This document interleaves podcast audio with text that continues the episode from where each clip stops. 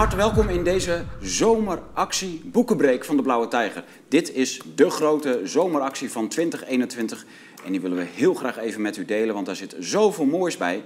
U weet waarschijnlijk dat de drie laatste boeken van die wij voor de zomer, of eigenlijk net in de zomer hebben uitgegeven, dat is onder meer Pandemie van de Angst, tweede druk. Tweede druk is ook al bijna op, dus we gaan vast naar die derde druk toe.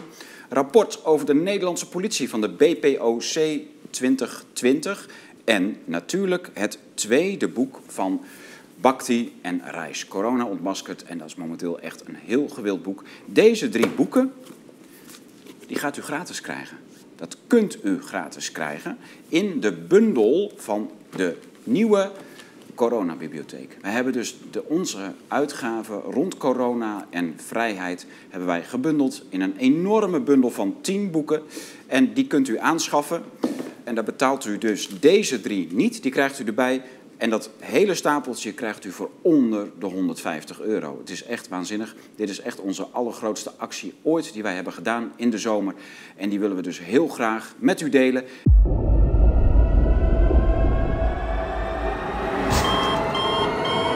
Van harte welkom bij Bloedtuigen Studio in Groningen. Mijn naam is Tom Zwitser en vandaag aan tafel gaat het over eh, verzekeren en de bijwerkingen van de vaccinaties. Want u vraagt zich waarschijnlijk wel eens af waarom worden al die bijwerkingen niet gemeld bij het LAREP, het instituut dat de bijwerkingen moet registreren. Of waarom geeft het LAREP ze niet door? Waarom zien we daar niks van? Terwijl het in de kranten gaat over uh, spijt op tante van ongevaccineerde mensen die dan de griep krijgen, Katja Schuurmans. En, uh, maar het gaat nooit over bijwerkingen die er veel zijn en die uh, niet, nooit op die voorpagina's komen te staan. En daar gaan we het over hebben met Ferdinand van der Neut en Peter Grootzwagers, hier eerder in de studio geweest met een ja, hilarisch filmpje.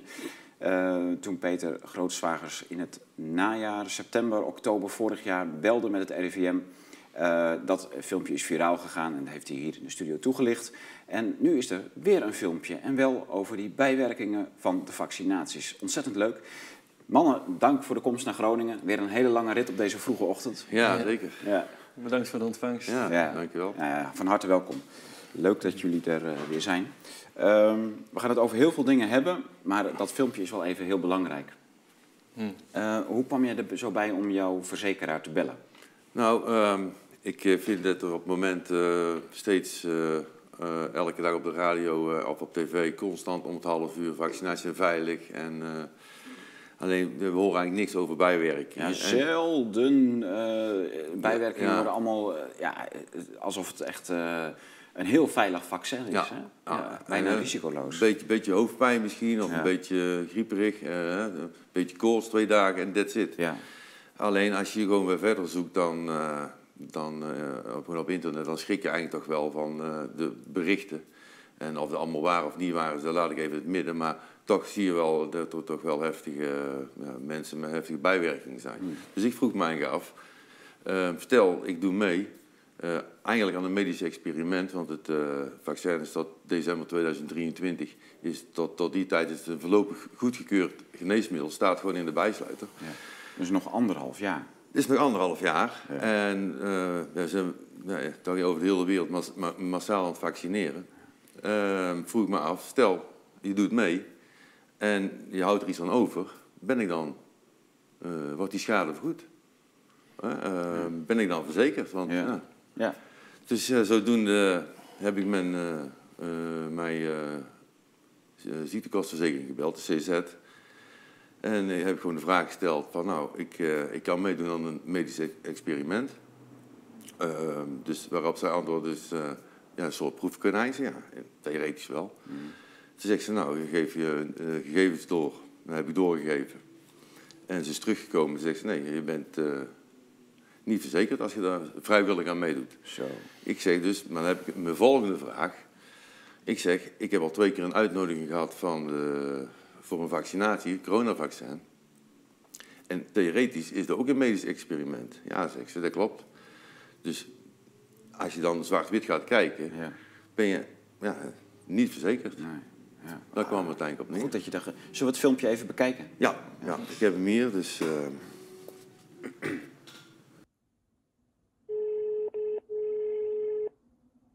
Goedemiddag, gesprek met dat? Waar kan ik u mee helpen? Goedemiddag, ik spreek met Peter Grootswagers. Hallo. Hoi, ik had een vraag. Ehm, ik kan meedoen aan een eh, medisch experiment. Alleen nu weet ik niet of mijn, eh, als, er, als ik zeg maar eh, daar schade van oploop, of, ik daar, of mijn verzekering daar dan eh, goed keurt. Of eh, betaalt, Dat is een goede vraag. Die vraag heb ik nog nooit eerder gehad. u, doet, u gaat meedoen aan een medisch experiment. Oké, dus u bent eigenlijk een beetje een proefkonijn, zeg maar. Ja, een soort, ja. Oké. En die vraag stel je voor, dan gaat iets goed mis of u dan verzekerd bent. Ja, Ja, dat is inderdaad een goede vraag. Ik ga dat eens heel even kijken. Mag ik uw relatienummer? Ja, u dat is twee.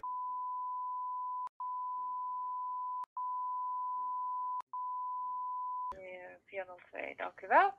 Ehm, wat is uw geboortedatum 2306-1971. en uw postcode huisnummer? Dank u wel, meneer Grootswager. Ja, Ik ga eens even kijken wat ik voor u kan vinden hierover. Ik ben zo bij u terug. o- Momentje. oké. Meneer Grootswager, bedankt voor uw geduld. Geen, geen, geen probleem. Er is eh, geen vergoeding Geen vergoeding. voor. Nee, nee, dit is echt op eigen risico. Oké, want dan is mijn, vol- mijn volgende vraag. Ik heb Ja. nu al twee keer een uitnodiging gehad voor een eh, vaccin, een coronavaccin. En ehm, tot december 2023 ehm, eh, loopt die trial, dus tot, dan, tot, dan, de, de- eh, tot 2023 is het een officieel, eigenlijk ook een experiment, want hij is nog niet goedgekeurd. Dus stel dat ik Oh, een, ja. dus stel dat ik een vaccin neem en Ja. ik krijg daar iets van, dan wordt het dus niet vergoed. Nee, want het is echt, er staat op de brief, staat ook echt letterlijk, u mag zelf weten of u dit doet.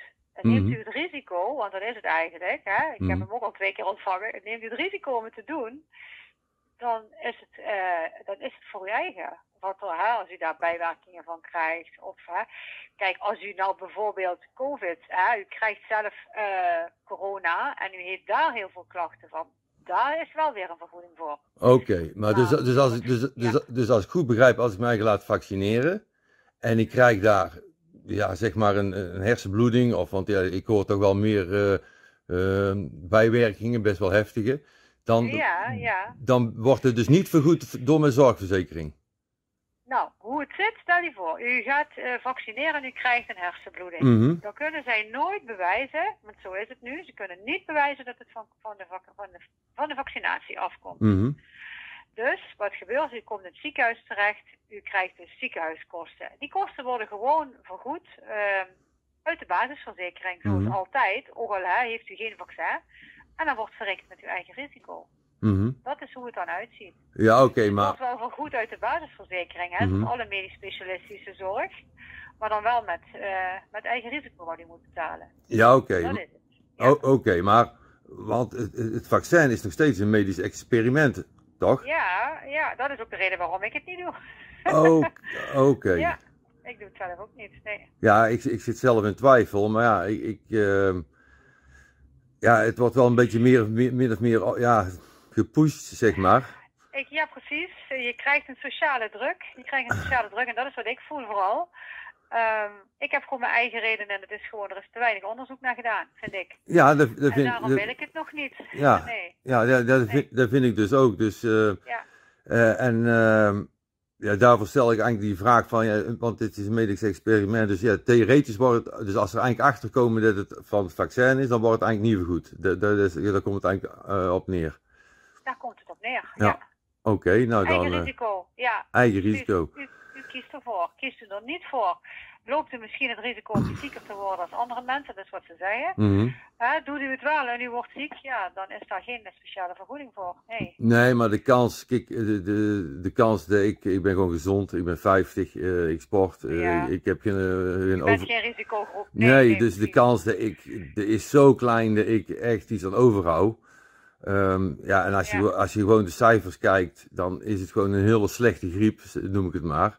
Eh, Ja, precies, ik, ja, ik bagatelliseer het niet, want er zijn echt wel mensen ziek en, en zelfs overlijden, maar ja, is over het algemeen toch wel ouderen.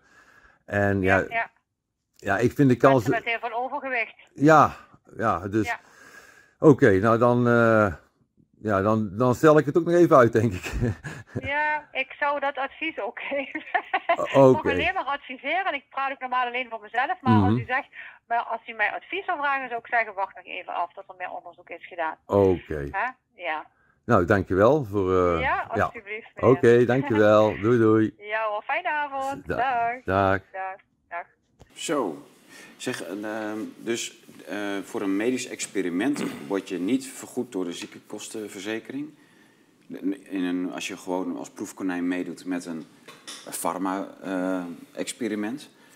Schijnbaar niet. Coronavaccinatie is een farmaceutisch experiment. En je doet mee, maar dan wordt het vergoed uit je, basis, eh, uit je basisverzekering. Nou, hoe, hoe ik het begrijp, als, kijk, als ik nou vac- eh, vaccinatie neem en ik krijg er iets van, dan moeten ze, hoogstwaarschijnlijk leggen ze op dit moment die link niet. Nee. Alleen, ehm, als die link niet wordt gelegd, dan worden die ook niet in het LAREP eh, eh, bijgeschreven. Het kan ook andersom zijn. Dat ze de hele bevolking in dit experiment willen. En dat ze alsnog die bijwerkingen. eh, dat he- ze profiteren op heel veel manieren. Die bijwerkingen worden dus niet geboekstaafd als zijnde bijwerkingen. Mhm. Omdat als het bijwerkingen zouden zijn, zouden ze niet uit kunnen keren, omdat het een medisch experiment is. Maar als het bijwerkingen zouden zijn, kunnen ze ook niet zeggen dat het een veilig eh, vaccin is. Nee. Dus ze kunnen nu eh, en de schade gewoon vergoeden vanuit de verzekering. En ze kunnen zeggen dat het een veilig experiment is. Ja, dus, ja, dus, ja, ik vind het een heel rare situatie. Dat is dus de rol van het LAREP Ja. eigenlijk. Ja. Ja. Ja, en nog een derde. Er is eh, een duidelijke incentive nu voor de mensen die gevaccineerd worden. Ja. Om niet de schade, de bijwerkingen, te koppelen aan het vaccin. ja, Als zij gaan zeggen, dit Ja. komt door het vaccin, Ja. zijn ze niet gedekt. precies. Dus je ziet dat Ja. die statistieken, de cijfers, op die manier eh, al heel erg ja, onderdrukt worden. Doordat Ja. al die mensen die bijwerkingen krijgen, tegen deze muur aan gaan lopen. Van, oh, nee, nee, het kwam toch niet door. Eigenlijk had ik dit al een beetje. Maar dit, dit is dus eigenlijk de kern van waarom die bijwerkingen niet in de statistieken voorkomen. Wat we nu gehoord hebben. Ja. Ja, één van de factoren. Ja. Er zijn heel veel factoren die Want officie- officieel bestaan er dus geen bijwerkingen voor het vaccin. En dat wordt dus ook elke dag in de kranten bejubeld. Hè, dat het allemaal zo superveilig is. Ja, en als mensen dus op een gegeven moment bang zijn om het te melden, of de arts zegt van, ehm, eh, het, het, komt niet van het vaccin, hè, de, de- maar eh, met vijf kan iedereen een hersenbloeding krijgen in principe. Hè. Eh, dus ja, dan, dan wordt er gewoon naar. Precies. ja. Ja, dus gewoon een hersenbloeding is een En hersenbloeding. dan blijft het een veilig vaccin. Ja. En ja, ik vind niet, tenminste, ik denk, dat is nou mijn mening, van als we gewoon wereldwijd zoveel mensen, in principe iedereen willen vaccineren, Ja. met nog steeds een medisch experiment en we houden het niet goed bij, ja, dan vind ik dat je wel eh, gevaarlijk bezig bent. Absoluut. En de heel veel mensen, ik denk, als, eh, als elke dag de voorlichting echt zou zijn van nou, wij is het de kans voor een gezond mens om aan corona te overlijden of een ernstige eh, ziekte eh, te krijgen, er, er- ding. En wij is het de kans van eh, als je het vaccin neemt.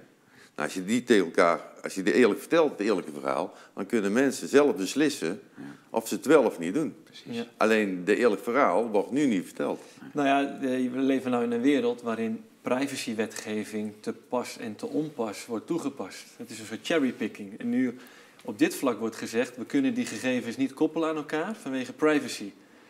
Maar ja, ik denk dan, en we leven in een wereld waar big data zo volwassen geworden is en waarin we zo kunnen ja, sturen en meten. En hè, Facebook heeft een zo'n nauwkeurig profiel, psychologisch profiel van zijn gebruikers, wat meer zegt, die kunnen meer voorspellen over jouw gedrag dan je eigen partner.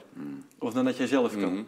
Het is zo nauwkeurig en daar hebben ze maar een stuk of 30 datapunten voor nodig, heb ik begrepen. Ik kan daarnaast, maar zij hebben honderden datapunten. Want elke like die jij doet, elke pagina die je volgt, is voor hun een psychologisch datapunt. En Mhm. al die punten tezamen geven een heel accuraat psychologisch beeld van jou. Nou, dat is big data. Als je nou met zo'n groot experiment bezig bent wereldwijd, eh, dan kun je bij al die gevaccineerden kun je anoniem al die gegevens verzamelen en kijken wat voor klachten ontwikkelen zij in de weken daarna, de maanden daarna. En dat ze dat ook aan, aan al die gevaccineerden expliciet vragen. Krijg je ergens last van, jongens, meld het ons. We Ja. bewaren het anoniem, maar het is heel belangrijk voor onze vaccinatiecampagne dat het veilig en goed en dat we kunnen blijven bijsturen. Maar dat gebeurt niet. Weet je, Ja. Het tegenovergestelde gebeurt. Als mensen een bijwerking willen melden, wordt gezegd: nee, nee, dat, dat kan niet door de vaccinatie Nee. komen. Dat is na vaccinatie. Ja. Niet door vaccinatie, maar na vaccinatie. En, maar ja, mensen ontwikkelen van alles op eh, willekeurige momenten. Dus nee, dat, die conclusie kunnen we niet trekken. Ja, dat is de wereld op zijn kop. De vorige keer zaten wij in dit groepsgesprek. En toen lieten wij zien hoe de WHO richtlijnen uitzet naar alle lidstaten. Ja. Hoe coronadoden eh, opgeschreven moeten worden. Ja. De diagnose. Komt iemand te overlijden met kanker en heeft een positieve PCR-test, dan moet hij als coronadode de boeken in. Die logica is helemaal anders dan de logica die wordt toegepast met eh, dood na vaccinatie in plaats van dood door vaccinatie. Ja, maar dat is nou in, in Engeland ook eh, vorige week in de Volkskrant eh, een artikel verschenen. Eh, daar liepen de besmettingen weer op, of de mensen die in het ziekenhuis liepen, dat liep weer op. Alleen, nou zijn ze, hebben ze onderzoek gedaan, meer dan 60% die positief getest zijn, die komen met ik noem maar een gebroken been of heel iets anders naar het ziekenhuis. Daar is het protocol, iedereen in het ziekenhuis moet getest worden. Ja, Dus je ligt daar met een ja, zeg maar gebroken been even in het ziekenhuis ja, en positief getest. wil niet zeggen dat je ziek bent, maar hij komt wel in de cijfers. ja, En dat is 60 procent. ja. Dus ja, dan... Ja. Maar op die... Op Oh, die maar op zijn minst natuurlijk. We, we, wie er nu nog met vanwege corona in het ziekenhuis ligt. Kijk, als je positief test met je gebroken been, kom je wel op zo'n hele geïsoleerde Ja. coronakamer met speciale behandelingen en eh, eh, verpleegsters in, eh, in een boerka. En maar de, de, het, het slaat nergens op. hè. Je, je ligt er met een gebroken been. ja, En de druk die dat op de zorg geeft, deze onzin. Terwijl de, de echte coronapatiënten die vanwege echt een respiratoire klachten, hè, waar je eigenlijk altijd mee naar het ziekenhuis gaat als je zwaar corona hebt, ademhalingsmoeilijkheden, dus je zuurstoftekort. Ehm, dat, die, ik heb niet het idee dat daar ook maar iemand in Nederland nu met eh, bijna dodelijke ademhalingsproblemen op IC ligt met zulke coronaklachten. Kan, dat kan bijna niet. Ik weet het niet, ik heb daar geen zicht op. nee, dat, is, ook dat is een zeer, zeer klein percentage. ja.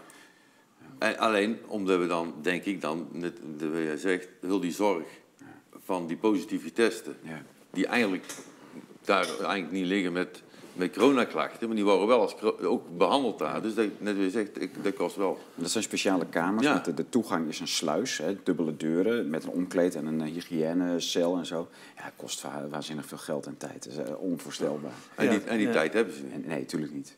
Nee, het is waanzin. Maar nog even terug naar CZ en deze medewerkers. Ze is wel heel moedig. Ja, Ze is- ze zeker. heel open. Ze Zeker. wist, ze wist niet dat ze opgenomen werd natuurlijk, of dat jij dat tapte. Nee. Je hebt, het, je Nee. hebt het mooi geknipt, daar hebben we privégegevens even weggepiept. Ja. Maar eh, ze is heel moedig. Ook dat ze zelf zegt dat ze niet eh, gevaccineerd is en waarom. Mhm. Maar eh, ja, de, de- verzekeraars kunnen dit dus, die bijwerkingen, kunnen niet officieel in de boeken als bijwerking. Dat is gewoon het hele punt. Ja. Ja. Dat kan dus niet. Eigenlijk zouden we het, eh, de GGD of het RIVM moeten bellen met de, eh, met, en ze hiermee confronteren. Hè, van, eh, je- ja, geen verzekeraar vergoedt schade rechtstreeks als gevolg van een medisch experiment. Als je gewoon proefkonijn bent in een medisch Nou ja, kijk, het gaat ook nog weer een laag dieper. Want eigenlijk ligt er nu een incentive bij de zorgverzekeraars om ervoor te zorgen dat al die ziektes die nu ontstaan, dat zij hun best gaan doen om dat terug te duwen. Nee, dat komt door een medisch experiment. Nee, want die zitten allemaal natuurlijk mee. Hè, de, want, eh, Dat is dan weer de, de Ja. volgende laag. Dan, Ja. laten we eens gaan kijken. Dat ge- wat- wie is eigendom, wie is eigenaar van al die zorgverzekeraars? Nou. Kijk, de- in ons vorige gesprek hebben wij... eh, dat zijn allemaal eh, maatschappijen met aandeelhouders. ja, nou ja, dat is. Grote investeringsmaatschappijen Je ziet dat er eh, en uiteindelijk... overheden. Ja, dit is de, de eigendomsstructuren die, die leiden echt maar naar een hele, hele kleine groep investeringsmaatschappijen wereldwijd. Ja, ja, en overheden. Ik denk dat nog een, rest, een restant overheden deel-eigenaar is van eh, eh, wat vroeger de collectieve ziektekostenverzekering eh, was. Ja, kijk, en, en de kijker kan nu denken van, oh, daar gaan ze weer, het is allemaal een complot. Maar dit zijn feiten. Ja. Die eigendomsstructuren lopen zo. En Ja. de incentives staan zo. En de cijfers worden negatief beïnvloed. Weet je? Dat, dat wordt gewoon keer op keer aangetoond. En de vorige keer in ons gesprek, die trouwens van YouTube verwijderd is door YouTube. Nou ja, de- de- jouw gesprek toen met het RIVM, dat, dat eh, belletje, dat heeft dus inderdaad ons een ban opgeleverd. De film werd Ja. eraf gegooid en we kregen, konden twee weken lang niks uploaden. Maar dat was bijna 100 keer bekeken. Zie, die heeft zeker, er, zeker. na drie Ja. maanden hebben Ja. die eraf gegooid of zo, Ja. drie, vier maanden? Eh, ja, twee, ma twee drie Ah, maanden. ja, twee, drie maanden. Ja. En daarna zijn gesprekken van jou hier in de studio ook van YouTube verwijderd. Ja, Ja, zonder ban overigens. Dat is heel uniek. Dus YouTube wil ons kanaal niet opheffen. Want eh, toen wij twee ban eh, bands hadden, twee flags, hè, dan, Ja. als je dan een derde krijgt, dan, dan, is je kanaal weg. Hm. En dat gebeurt altijd als je een film verwijderd hebt. Dus de, nou, de, toen werd, we hadden twee flags, jouw films werden verwijderd. Ze hadden ons kanaal kunnen verwijderen, dat is niet gebeurd. Hm. Dus die derde band die, die is eh, toen... eh, Wat zit erachter, denk je? Dat je toch... ja, Zou dat te veel ophef veroorzaken? Dat je dan een soort martelaar wordt? Misschien. Ehm, kijk, YouTube is voor ons wel belangrijk, maar we hebben ons eigen platform. Dit filmpje gaan wij ook alleen een clipje van maken voor YouTube.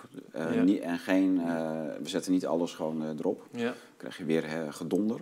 En omdat we ons eigen platform hebben... eh, ja, kijk, we kunnen natuurlijk clipjes overal opgooien. Op Facebook, Twitter, Hm. in de Telegram-groepen, eh, Ja. via WhatsApp verspreiden. Dus die, die clipjes, die één minuut clipjes die, wij, eh, die we nu gaan maken voor dit gesprek. Ja, kijk, blijkbaar vindt YouTube dan toch zo'n kanaal eraf gooien niet... Nou, ik denk ook, ze merken ook, dat is dit soort platformen, dat er een leegloop is. Ik zag laatst een tabel voorbij komen van de kijkcijfers van Op1 en Jinek en, Ja. en en eh, noem maar op. ja, Die zijn in een jaar tijd allemaal gehalveerd. Hart van Nederland is nog enigszins stabiel gebleven. Maar je ziet echt dat er een leegloop is, omdat mensen zien van... Ja, het is zo eenzijdig en dan zit die Ab Oosterhuis er weer... en het Ja. wordt weer gebest op dat. En mensen houden helemaal niet van die negativiteit. Hmm. Dus je ziet echt dat er een leegloop is. En misschien dat dat ook een reden is van... laten we het nog maar wel een beetje binnen de beperken houden wat we censureren... want anders loopt iedereen helemaal weg. Ja. Maar ook nog terug naar, naar ons vorige gesprek. We, hebben toen, we zijn niet de diepte ingedoken van hoe het kwam... waarom jouw telefoontje naar dat eh, informatienummer... niet op jouw factuur verschenen is. Ja. Daar zijn we helemaal niet op Ja, ingegaan. dat, dat was het tweede punt inderdaad. Dat filmpje op zich was hilarisch. En vervolgens kwam er nog dat hele eh, gedoe met die facturen kwam Ja. erachterweg. Ja. Ja. Dus eh, Ja, Ja, want- kijk, en ja. we willen niet weggezet worden als complotdenkers. En, eh, en dan zit je gelijk, gelijk zo'n stigma. En wij hebben ook zoiets van, nou, de kijker mag zelf ook conclusies trekken. Hè? Dat, dat maar is... kan het jou nog iets schelen wat ze van je zeggen? Nee, want ik denk, Dit is toch gewoon Ik- feitelijk? We gaan het filmpje eh, ook integraal in deze uitzending eh, nog eh, in scherm zetten, zodat mensen echt precies Ja. kunnen zien dat het geen fake is. nee, ik had vorig jaar nog de illusie dat we iets konden veranderen aan het oude. Ja, Aan het systeem. En Ja. ik heb heel veel actie gevoerd bij de media. ja, Ik ben nou al veel meer tot een realisatie gekomen. We kunnen alleen maar blootleggen dat het aan het falen is. Kijk, En dat we eh, zelf iets nieuws gaan Als opbouwen. bijsturen is, eh, is het nog erger maken. Kijk, de, het systeem hapert aan alle kanten. Ze zijn ook in paniek. Op bepaalde vlakken, sommige niet. Maar in bepaalde vlakken is het systeem best in eh, paniek, met paniekreacties. Eh, deze mevrouw die schijnt ook ontslagen te zijn, gelijk een uur na het gesprek dat het online kwam. Het schijnt, dat weten we niet zeker. Ehm, maar ehm, eh, er, is, er is gewoon grote paniek. Ehm, en eh, ja, dat, dat toont aan dat delen van dat systeem niet optimaal werken. Nou, maar ik, En- ook en- even, En de- als, je, als wij dat bijsturen, ik kom- ik kom zo bij het punt hoor. Maar- als wij dat zouden gaan verbeteren of bijsturen of eh, nog parlementair gaan, eh, gaan willen, willen verbeteren, eh, ja, dan, dan komt het erger terug dan dat het Ja. nu is. Eens. Weet je, eh, wereldwijd heeft een revolutie of iets dergelijks nog nooit de belofte ingelost Ja. Waarvoor de revolutie gestart was. Dus we gaan, we gaan een op weg naar onze vrijheid gaan we een hele erge tijd tegemoet. Hè. Zowel in de, na, in de afbreuk, afbraakfase van dit systeem, als wel in de opbouwfase van een, van een ja, nieuwe vrijheid. En ja, dat, dat, dat zie je onvermijdelijk aankomen. Je hoeft er niet toe op te roepen. Het is de gang Hmm. van de geschiedenis die, die je voor je ziet, Ja. enkel en alleen omdat zij, ze, eh, niet terug kunnen keren op hun schreden, niet bijgestuurd kunnen worden en enkel door kunnen gaan met waar ze mee bezig zijn. Ja. ja, ik voelde vorig jaar ook echt een hele sterke afkeer tegen dit kabinet. En, en Hugo de Jonge en Rutte dit en zo. En nu voel ik ergens ook iets van een soort dankbaarheid. Ook, hè? En dat klinkt misschien gek, maar weet je, dit, dit soort systemen bestaan al honderden, duizenden jaren lang. Ja. Hè? Tot aan de farao's Maar toe, met elke, onderdrukking. Precies, elke beschaving kent zo'n fase. Kijk, ik ben zelf nog best wel gecharmeerd van Oswald Spengler, omdat hij dat heel, eh, niet alleen heel mooi, maar heel diepgaand heeft beschreven. Hoe elke beschaving uiteindelijk in een eindfase in zo'n soort situatie terechtkomt. En dan Ja. hebben we hier David Engels gehad, de auteur uit België, een eh, Duitsstalige Belg. Die doseert nu in Polen trouwens. En die heeft met zijn eh, op weg naar het imperium laten zien hoe bijvoorbeeld het hele genderdenken van nu en de klimaathysterie waar we in zitten, eh, één op één te leggen is op een bepaalde fase uit de Romein, het Romeinse Rijk, Mm. waarin ook een enorm politiek debat en een enorme literatuur en, eh, en polemiek op gang kwam Ja. rond deze thema's. Ja. En ook eigenlijk die, die hele beschaving precies in zo'nzelfde soort fase verkeerde. En ja, hij laat eigenlijk zien dat er een soort onvermijdelijkheid zit in, in, in die geschiedenis die zich herhaalt. Maar ergens anders herhaalt, in een andere beschaving, in een andere tijd. En ook wel met hele grote verschillen. Namelijk dat wat we nu, waar we nu in zitten, dat het wereldwijd is. Ja. En toen niet. Ja, dus er zijn ook wel verschillen. Maar er zijn, ja, er, er breekt ook wel weer, eh, als we, als we hier doorheen komen zonder dat eh, de wereld vergaat, ja, dan ontbreekt er ook wel weer een nieuwe tijd aan voor opbouw. En, eh, Ja, nou, ik zou er ook nog aan willen toevoegen dat de, een van de grote verschillen ook die er nu is met toen, dat het nu op elk front aan het falen is en aan het Ja. instorten is. Ja. Zelfs het onderwijs. Je, je komt er nu achter, het, het is, eigenlijk is het gewoon bedrijfsgericht ja, onderwijs. En het gaat helemaal niet meer om de mens, om de mens zijn talenten te ontwikkelen. Weet je, als je iets te ver buiten de, het normaal afzit, ja, dan, dan val je buiten de boot. Dan moet je naar speciaal onderwijs of dingen. En, terwijl daar kunnen hele mooie, bijzondere gaven in zitten. En omdat we nu het internet hebben en wereldwijd kunnen we van elkaar leren en elkaar aanvullen. En dat we ineens zien van hé, er zijn zoveel mooie, bezielde, nieuwe initiatieven al gaande. En als je die weet samen te bundelen, en dan kan je echt een hartstikke mooie nieuwe wereld gaan bouwen. En voor mij is dat het grote verschil met toen het Romeinse Rijk. Er komt er een probleem heel zichtbaar naar, naar, naar boven. Ja. Nou, mensen gaan met rieken erheen en, en verjagen die boeven. En ze gaan het op een oude manier weer proberen te herstarten. Maar dan kun je weer meer van hetzelfde gaan verwachten. Ja. Maar omdat je nu ziet, het mag echt veel grondiger aangepakt worden. Want het blijft falen en op al die vlakken. En het blijft escaleren en ontsporen.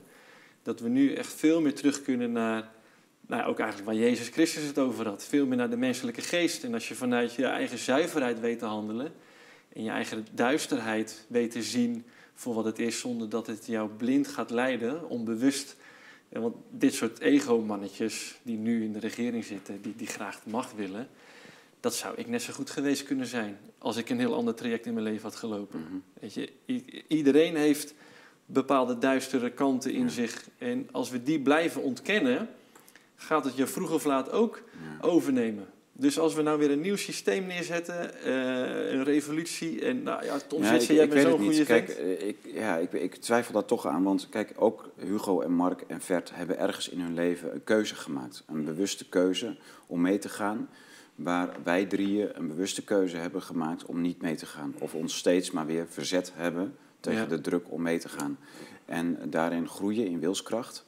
Maar eh, wij, ik, ik weiger me eh, eh, in, in zo'n in zo'n paradigma te laten slepen van nou wij hadden ook Hugo kunnen zijn.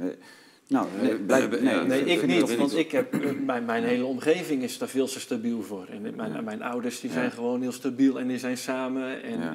eh, met familie. Dus dat heeft mij Ik- op een ik, bepaald... ik ben heb- wel heel dankbaar dat ik niet in zijn schoenen sta. Ja. Dus, en, dat, en ik kan ook zien dat hij... eh, ja, goed, hè, iedereen heeft het natuurlijk over zijn cocaïne-ogen en dergelijke. Ehm, maar je hebt het zoveel gevallen in, op, dat, op dat niveau van bestuurders. Ze zitten niet aan de top, ze doen wat ze moeten doen, ze doen wat ze gezegd wordt te doen. Eh, en ja, sommigen zakken door hun hoeven, eh, anderen slaan zich er met cocaïne doorheen. Maar ze zijn gekocht. En ja, op het moment dat je gekocht bent, ga je voor de bijl.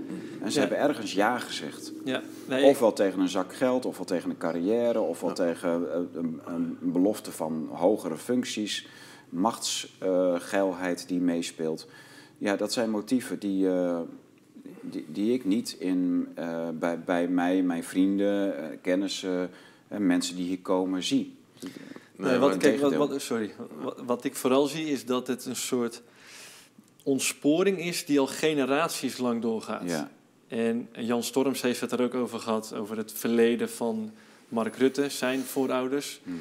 En dat dat een bepaalde impact heeft op een familielijn. En dat bedoel ik meer. ja, dingen En- lopen door. ja, Slechte keuzes. Ja. ik, ik had dat nooit, denk ik, kunnen doen in dit leven, Hmm. omdat mijn hele stabiele achtergrond er gewoon is vanuit een Ja. bepaalde hoek. Nou ja, jij hebt die christelijke achtergrond ook. Hè? Jij, zegt, eh, jij weet ongetwijfeld ook eh, in de Bijbel, er staat daar dat eh, zonden aangerekend worden tot in het vierde geslacht. Ja. En iedereen denkt van, oh, is God zo wraakzuchtig? Nee, het is hoe het werkt. Ja. Grote misdaden werken door tot geslacht eh, op geslacht. Maar je hebt ook, ik ken ook uitzonderingsgevallen. Mensen die in zo'n lijn met een enorme familietragedie kunnen opstaan en zeggen van, nou, hier stopt het. Ik doe niet mee. Ik, Ja. eh, ik draai de knop om. Ja. Dat gebeurt ook. Ja, je kan echt dat Dus, eh, familietrauma dat had, kan dat je had hele- Mark ook kunnen doen. Ja, klopt. Eh. dus ik zeg niet dat het niet hun schuld is, Ja. of niet hun verant, want het is zeker wel hun verantwoordelijkheid. Ja, En ze mogen echt zeker Precies. ter verantwoordelijk, ter verantwoording geroepen worden. exact. Maar het zijn net zo goed slachtoffers ook van hun eigen omgeving en sturing. En ja, ze hebben een vrije wil en daar hebben ze verkeerde keuzes in gemaakt.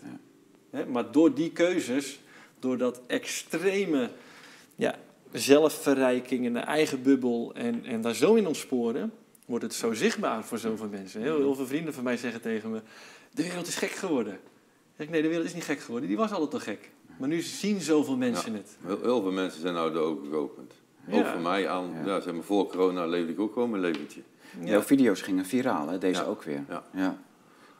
Wat, wat voor reacties krijg je uit je omgeving of van? Ehm, in, in principe allemaal positief. Alleen soms eh, staat eronder, ik hoop eh, dat die vriendelijke mevrouw de baan houdt. Of eh, Ja. als ze maar niet ontslagen wordt. Ja. Dat hoop ik ook. ja, Alleen, ja, als, eh, want ik zou er echt van balen als het zo zou zijn. Hè. Mhm. Ik heb dan, eh, iemand sprak me aan eh, van... we hebben geprobeerd om contact met haar te krijgen, heb jij gedaan. Ja, eh, nou, en dat, lukte niet. Nee, een vriendin die sprak mij aan via Messenger en die zei van... eh, eh, de filmpje heb, heb, eh, heb gedeeld, is een vriendin van mij en die is nu de baan kwijt. Dus toen heb ik mijn standpunt uitgelegd, eh, waarom ik dit doe. En Maar dat ze- messenger-contact, die vrouw Ja. die jou een bericht, dat bericht stuurde, die ken jij niet persoonlijk. Nee, nee, die ken ik niet Dus persoonlijk. het, het zou ook gewoon een troll van vet kunnen zijn. Om het, Dus dat zo- zou kunnen. Daar hebben wij ook veel ervaring mee. Die Ja. jongens die doen ook gewoon hun werk. Nou, oké, maar, Maar, ik eh, heb wel gewoon netjes antwoord gegeven. En ik heb ook gezegd van nou, ehm, eh, ik heb een standpunt uitgelegd waarom ik dit doe. Oké. En eh, ik zeg, zo sta ik erin. En toen stuurde ze nog terug, nou, zo sta ik erin. En die be- bewuste dame ook. Dus toen heb ik gezegd van, nou, eh, ik, we- ik ga een interview eh, bij, bij jullie weer doen. Zeg, dus als je wilt, kun je eventueel aanschuiven. En daar heb ik helemaal geen, geen bericht meer over gehad. Nou. Dat is nou meer dan een dag geleden. Nee. En, eh, nee, maar haar eis was ook dat je het filmpje offline zou halen. Dat was gewoon... dat ja, kun- ze zei, kun je het niet offline halen? Ik zeg, ik kan het wel doen. Ja. Maar ja, dit is al zoveel keer gedeeld. Ja. Ik kan het al van mijn Facebook afhalen. het, het doet het ook niet teniet. Hè? Want zij zei, de, die vrouw die jij niet kent, Ja. die zei, eh, we brengen het in beeld. eh, ja, het is een vriendin van mij. Ze is een uur nadat het filmpje online kwam Ja. ontslagen. Eh, haal het online, offline. Ja. En eh, daarop hebben we dus geprobeerd om met deze vrouw in contact Ja. te komen. Dat lukte niet. Dus we kennen haar niet. We weten ook niet of het bericht waar is. Ik- nee. Eh, voor hetzelfde geld zijn het inderdaad gewoon overheidstrollen die dit doen. Maar deze, de dame van CZ, die zou natuurlijk gewoon eh, hier van harte welkom zijn om, om erover zeker, te vertellen. Zeker, Ja. zeker. Ja.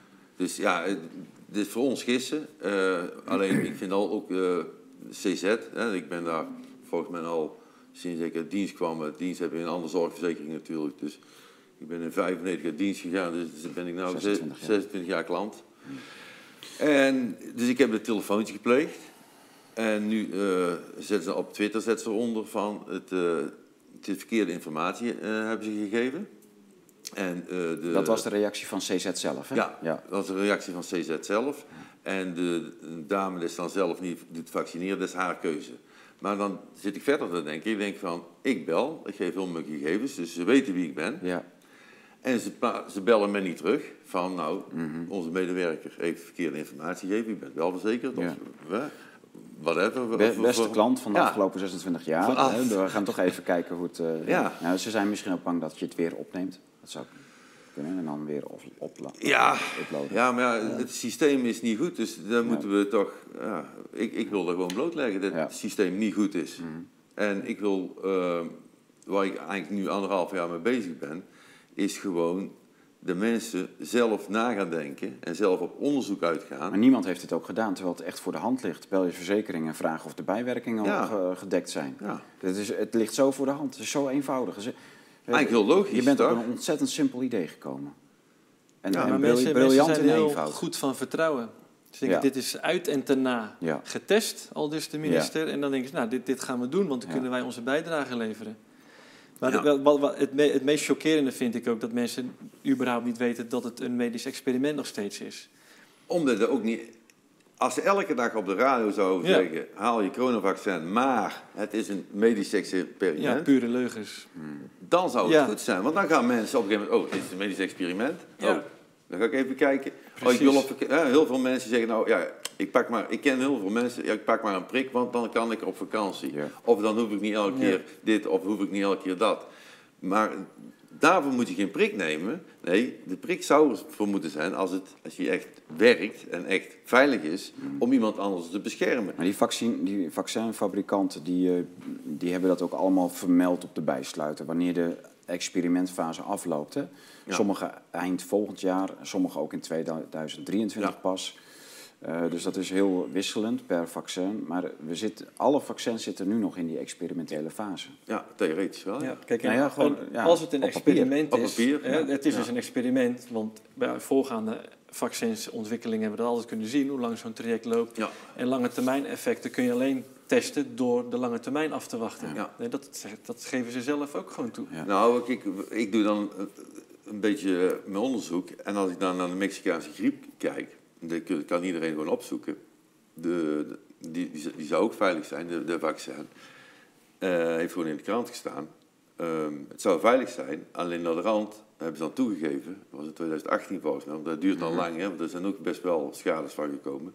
Daar staat gewoon, de fabrikant wist van de bijwerkingen. Ja. Hmm. En de overheid, hè? Het komt Kijk, allemaal en- boven tafel. Vanuit, vanuit en dat is die... tien jaar geleden pas. Maar, maar nu heeft Ja. de BPOC, de Buitenparlementaire Onderzoekscommissie van eh, Pieter Kuit en Jade Kuit, hebben meldingen verzameld voor de of, eh, vaccinschade Mhm. en ook overlijdens door vaccinatie. Dus familieleden moesten zich melden, eh, zieke mensen moesten zich melden. Nou, Blackbox heeft een meisje aan tafel gehad met schade. Ja, en toch 28. blijven media en het LAREP maar herhalen dat het super, super zeldzaam zou zijn. Ja. Maar het BPOC heeft gewoon al in een korte tijd 2000 eh, gevallen eh, gekregen, waarvan 1000 of meer dan 1000 doden, Ja. sterfgevallen. Waarvan de nabestaanden zeggen: het is een gezond mens geweest, eh, geen enkel kans op. eh, en in één keer na die vaccinatie, in enkele weken, een hartaanval, Ja. een eh, hersenbloeding, Eh, myocarditis wat speelt. En dan heb je nog niet dodelijke bijwerkingen zoals onvruchtbaarheid. Nou eigenlijk is het wel dodelijk omdat je niet in staat bent nageslacht te produceren. Dus indirect is het ook gewoon een dodelijke bijwerking. Ja. Ehm, dit, dit is gewoon heel serieus en die BPOC maakt daar werk van. Daar gaan we in september de derde tussenrapportage van uitgeven rond deze vaccinatietroep. Zij gaan nu eh, de GGD volgens mij voor de rechter dagen. Ja. Ja, ja. Ja. Nee, wat je zegt ook de media. Ehm, ik zag van de week de voorpagina van de Volkskrant eh, toevallig. En die hadden dus een, een kop, echt op de voorpagina. eh, spijt op tante bij ongevaccineerden. Eh, en dan zijn er dus een paar mensen die zijn echt ziek geworden. En die hebben dan spijt dat ze niet het vaccin hadden genomen. Ja. En steeds meer mensen hebben spijt van het niet nemen van een vaccin. Dat is het voorpagina nieuws.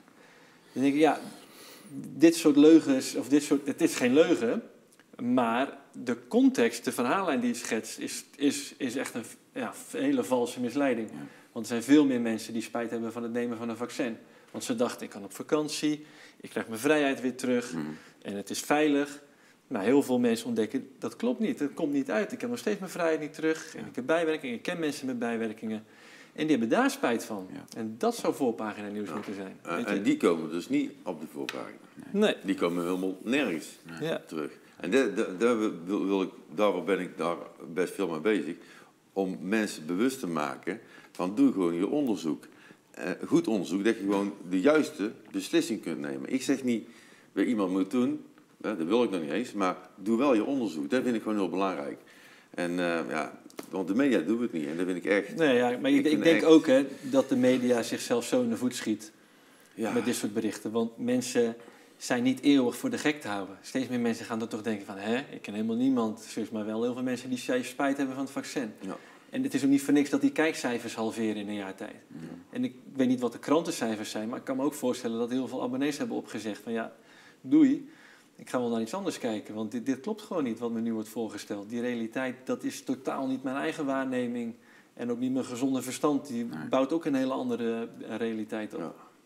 Maar goed, eh, ik vind het misschien ook leuk om even over mijn eh, laatste ja, jaar, half jaar te vertellen. Ja, je bent een tijd niet hier geweest. Ja, nou, ik zat hier een jaar geleden voor Ja. het eerst. Ja. En toen voor de, om de grote demonstratie op het Malieveld aan te kondigen. Hè, samen tegen de spoedwet. De dag van verbinding op 15 augustus. 75 jaar na de bevrijding van Precies. Nederlands grondgebied. Is ook zo.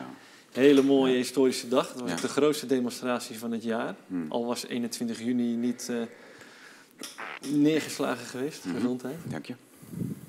Ehm, eh, dus ja, ik zat hier toen vorig jaar voor het eerst. En toen zat ik nog heel erg in het tegen. De, eh, de kabinet doet het fout, de media doet het fout. Ja.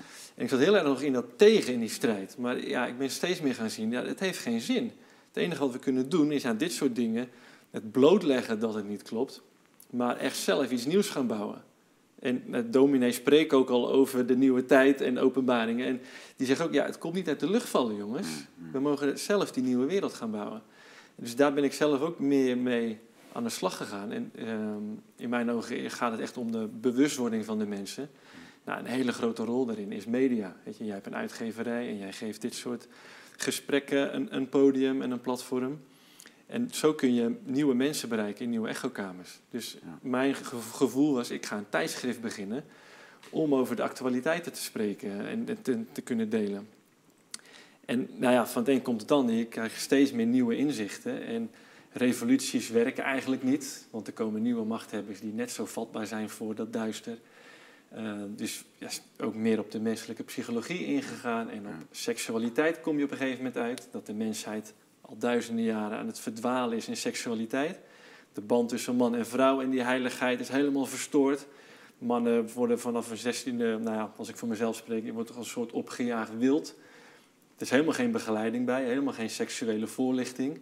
Je zoekt het maar uit. Ja. Dus je gaat gewoon heel primair op zoek naar invulling van die gevoelens. Niet meer, niet, ook niet echt meer een soort van eh, ja, stilzwijgend inwijdingsritueel in de wereld van de man. Hè. Dat, eh, Ja, Jongens kregen dat vroeger min of meer toch. ja, Eh, zodra je ging werken, dat was zo rond je 16e, 17e.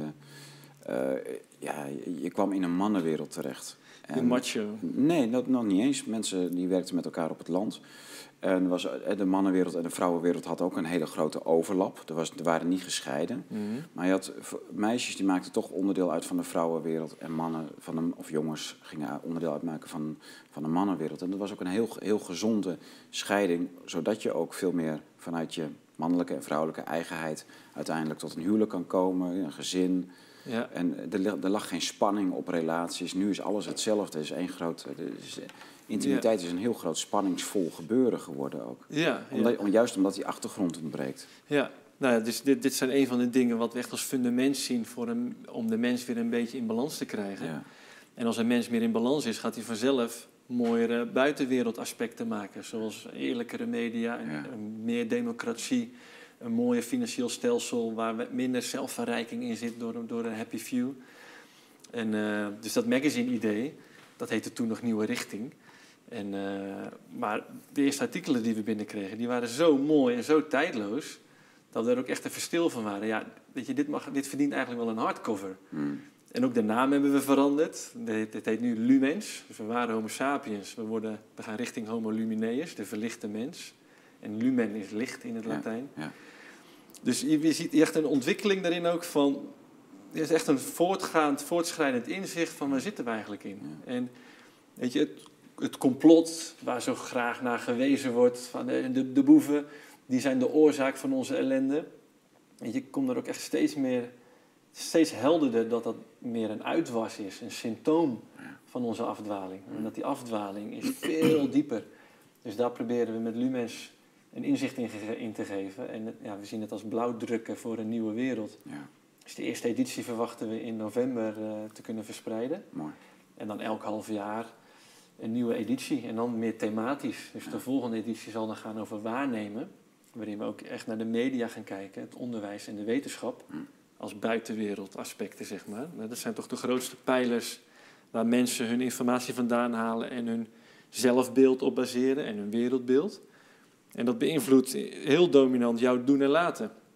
Maar eh, daar zijn ook heel wat dingen op aan te merken. Weet je. Jij verspreidt ook eh, nou, heel veel inzicht eh, daarin op de media. Udo Ulfkotte, om maar iets te noemen. Ja, met gekochte journalisten. Ja, en de media wordt zo gezien als de brenger van waarheid. Dus de volgende editie gaan we daar ook veel meer op inzoomen. Maar dan op een bekrachtigende manier. Niet vanuit een slachtofferschap van, oh, daar wordt ons zoveel aangedaan. Nee, zo gaan we het doen. En dat is nodig, omdat zus en zo allerlei dwalingen zijn. Dus helemaal niet uit die slachtofferschap of dat er ons iets wordt aangedaan of eh, uit een dualiteit of verwijt te maken. We voelen echt een dankbaarheid voor al die extreme dwalingen die tijdelijk heel veel schade aanrichten.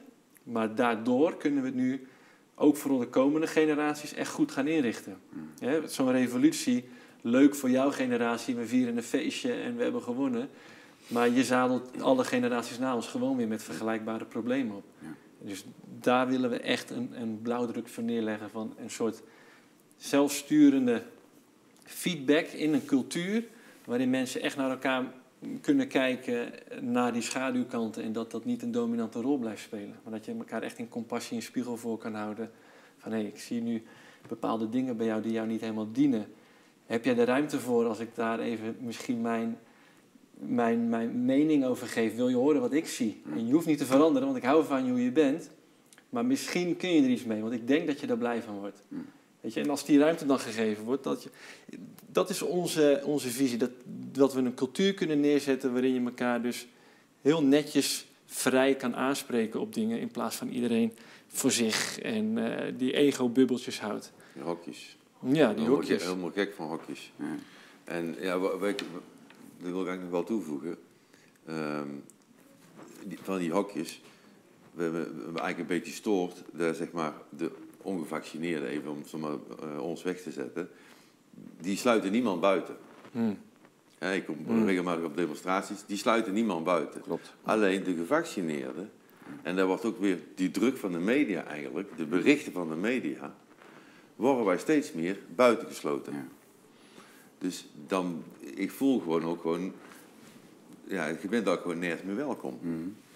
Al- En spe- journalisten spelen een hele kwalijke rol ook. Hè? Die Sander Schimmelpenninck, die, eh, die dwerg, die, eh, ja, die roept op om eh, corona-ondernemers te gaan vervolgen. En, eh, dus dat, dat noemen ze dan, eh, doen ze mij mee, eh, Café Weltschmerz, zelfs eh Baudet met een politiek. Het zijn in één keer allemaal profiteurs, hè, die profiteren door mensen leugens aan te praten. Het, het is zo van zo'n smerig niveau. Hè? Dus, ehm, eh, die hele farma-lobby waar, waar honderden miljarden ja, in Ja. zakken verdwijnen en, en, en dingen gebeuren die echt te smerig zijn voor woorden. Ja, waar, het is de, te waar de extreem. echte corona-ondernemers zitten, Ja. om het zo maar te zeggen, die beschermen deze mensen. hè. Dus Ja. deze Sander Schimmelpenningjes eh, ja, eh, en heel veel ander tuig wat ik eh, ja, verder ook niet volg, want ik ga mijn tijd er ook niet aan. Maar ja goed, ik, ik krijg dit soort dingetjes ook doorgestuurd en dan zie ik dat en denk ik van... Het is van zo'n enorme haatzaaiende, weerzinwekkende slechtheid. ja maar, dat, maar dat, vind ik, dat vind ik eigenlijk nou op dit moment het grootste probleem worden. Er zijn problemen. Ja. Als we dadelijk de winter ingaan en eh, we krijgen gewoon weer eh, iedereen wat verkouden. Maar ik wil er wel graag op inhaken, want ik zie ook die uitwassen, maar ik zie dat eh, de meeste mensen daar helemaal niet op inhaken. Want het is veel te extreem voor je. Nou, oké, ik zie dat ze elkaar de bal toespelen. Dat is het meer. Hè, dus je hebt een, eh, bepaalde journalisten zoals deze. Eh, bepaalde activistische rechters, bepaalde activistische officieren van justitie, bepaalde activistische politici. Virologen. Die creëren een eigen cirkeltje met, ehm, eh, waarin ze steeds een stapje verder gaan. Dossier bouwen. We zijn het ook eh, inmiddels gewend hier met de Blauwe Tijger dat eh, ja, ministeries, eh, dus vooral justitie, echt dossiertjes aan het opbouwen is. Eh, het begint met heel weinig en ze, er komen steeds laagjes bij en er worden steeds meer velletjes in het dossier gestoken. En uiteindelijk ja, dan, dan eh, is het dossier zo dik, ja, dan gaat er een keer een rechter zeggen van nou ja, eh, daar gaan we eens even wat aan doen. En dus dat, het is gewoon dat die gestage sfeer die maar opgebouwd wordt, die oorlogssfeer om mensen aan te pakken, op te sluiten, wat bij deze schimmelpenning ook toe oproept. En dat is, dat is van, een, van een slechtheid. En- Ja, en- maar ja, weet je, dus de spoeling is heel dun. Er zijn maar steeds heel weinig mensen en dat gaat opvallen van eh, weer die, weer die Ik weet het niet. galbak op tv. Ja, ik weet het niet. Kijk, ik kom natuurlijk niet zoveel in het gooi en ook niet zoveel in de grachtengordel. Maar het lijkt me niet de meest fijne wereld. En daar lopen er toch een paar duizend, honderdduizend galbakken rond, denk ik wel. En eh, Ja, de kijk, ik- zenderbaasjes, hè, de, hoe heet die van, eh, van 50 plus, die Jan. eh, God, ja, ik, ik ken al die Ja, namen maar ook, ook niet, die, maar- die, die van die, eh, van Lowlands, die gewoon zegt, ehm, hè, er wordt gewoon in de krant en er wordt nog overal nog gewoon hè, allemaal gekopieerd, want het nieuws wordt gewoon gekopieerd. Die- En zegt gewoon, het ligt aan de ongevaccineerde de jeugd, Ja. nu niet naar de Lowland- Lowlands kan. Ja. Ja. Ja, precies. Dit, Dus dat, dat is ja, gewoon Dat echt- is het, het meebouwen en dat, dat is ook het toespelen van de bal, wat ik zo kwalijk vind. Eh, dus dan, er, wordt een bal, er wordt een voorzetje gedaan en hup, het wordt ingekopt door de andere Ja. kant. Hè, dus eh, die, die weerzinwekkende haat naar ongevaccineerde mensen, naar, eh, ja, ik, ik blijf het gewoon. eh, Ja, ik, ben, ik ben wat dat betreft heel blij om in Nederland te leven. Ik zie Nederlanders best wel als een volk wat een soort Calimero-houding heeft. Van, oh, we zijn maar zo klein en eh, we- we, Mhm. zijn minder waardig. Maar ik zie het echt heel anders. Als ik kijk hoe volgzaam mensen in bijvoorbeeld België zijn... en Dat klopt. hoe streng de politie in Duitsland is en Ja. hoe onderdrukkend. Maar Nederland zijn altijd zo, zulke vrije geesten geweest. En daarom hebben we ook de hele wereld veroverd in het verleden. Maar dat, kijk, wij hebben dat natuurlijk ook heel lang gedacht over eh, de mondkapjesplicht. En dat gebeurt bij ons niet. Ja. En, en het gebeurt toch. Ja, maar wel veel minder streng alsnog dan in Duitsland of België. Ja. En ik, ik moet ook vaak terugdenken aan het rookverbod. Toen dat in Maar kijk, Nederland werd eh, ingevoerd. Kees van der Pijl die citeerde van de week ook Sijs Inkwart. Dus dat is onze, was onze eh, landvoogd, nazi-landvoogd in oorlogstijd. En die zei ook, eh, die ombouw des Europa's, die houdt niet op bij de grenzen van Nederland. En Hmm. zo is het precies. Wat hier gebeurt en elders niet, gaat elders ook gebeuren. En wat elders gebeurt en Hmm. hier niet, gaat hier ook gebeuren. Dat, Ja, het, dat het houdt niet op bij de grenzen. Nee, de plannen, ja. En Ja. ik denk dat eh, het goed het gaat overwinnen. Om maar weer zo lekker religieus te klinken. Mhm. Maar één van beide gaat eh, heel de wereld overnemen. Of dat controlesysteem of het nieuwe vrije systeem. Ja. Dat is geen systeem. Ik ben gewoon heel bang voor, de, voor de, het geweld wat eh, zal plaatsvinden als zij doorgaan. Ja. Zij kunnen niet meer stoppen. Zij kunnen niet terug en dat Nee. gaan ze ook niet doen. Ja. Het, ge- het bloed wat, wat gaat vloeien eh, in de straten van onschuldige mensen, Ja. dat zie ik voor me. En dat, eh, Elke rode knop die zij hebben op het dashboard, die zullen ze indrukken. Ja. ja. Maar nog even over dat rookverbod. Ik ben het helemaal met je eens dat in Nederland heb je net zo goed eh, gedachtegoed als in Duitsland en België. Het is meer een nuance. Mhm. En met dat rookverbod kon je dat heel goed zien. ja. Hoe moeizaam dat werd ingevoerd in Nederland. Want mensen laten zich hier niks wijsmaken en die zijn Ja, een allemaal paar jaar stug. terug. Ja. Maar dat werd toen ook met heel veel BOA en politiegeweld afgedwongen. Cafés werden eh, eh, Boetes. Ja, nee, maar die werden echt met heel veel agenten. eh, de laatste café-eigenaren die zich nog verzetten, dat kan ik me nog wel herinneren. Dat, Ja. ging, dat ging heel moeilijk, maar ook daar was het politieoptreden bijzonder intimiderend en gewelddadig. Ja. Ja, en ook wat dat betreft ben ik ook blij om in Nederland te wonen. Bedoel, De eerste demonstratiedood is in Duitsland gevallen Ja, ja. 1 augustus. Ja. Eh, ja, verschrikkelijk. Je. En dat, je ziet dat hier ook wel, de ME. En, eh, Het had hier ook kunnen gebeuren. Zeker. Ja, het had hier ook kunnen gebeuren. Ja. Eh, het is ook natuurlijk een kleiner land, dus ook minder kans dat het Ja, gebeurt. Maar er is geschoten in Den Haag toen, hè? Ja, in de lucht, het- een waarschuwingsschot. Ja. Ja, oké, maar dan zijn we al Ja, zijn, zijn heel ver. Dan zijn we al ver, hè? Ja. Ja. En ik ga niet, niet zeggen die of die heeft schuld. Het gaat er gewoon om. Nee, maar ME die eh, doorgaat op liggende mensen, Nee, eh, ja. dat, dat hebben we gezien. Ik bedoel, dat is gewoon, dat is, dat is poging tot doodslag. Ja. Eh, ja. en dan, en dan hoor je nog van die, van die schimmelpenninkjesachtige figuren. Ja. Die zeggen nog, ja, hij zal wel wat gedaan hebben. Deze Oh ja. foto Ja. zegt niet het verhaal. Dan denk ik, nee, wacht even. Een, twee politieagenten die inschoppen en inslaan met een knuppel en met een hond. Ja. Iemand belagen die in de voetenshouding ligt. Ja. Al is het Adolf Hitler. Weet je, die man verdient, eh, heeft ook de- zijn rechten. Het is poging tot doodslag. Want het, eh, op, hij, hij is weerloos, hij ligt al op de grond. Eh, dan is het gewoon of al afvoeren, maar dat doen ze niet. Ze, ra- ze rammen gewoon door. Ja. En dat, die opgefokte agenten met eh kooksnuivend en al en hun ja, geweldsinstructies. dat schijnt ook zo te zijn. Ja, dat het is, het- sorry, maar die BPOC doet heel goed werk. Die heeft dat geïnventariseerd, wat er allemaal aan instructies wordt uitgedeeld.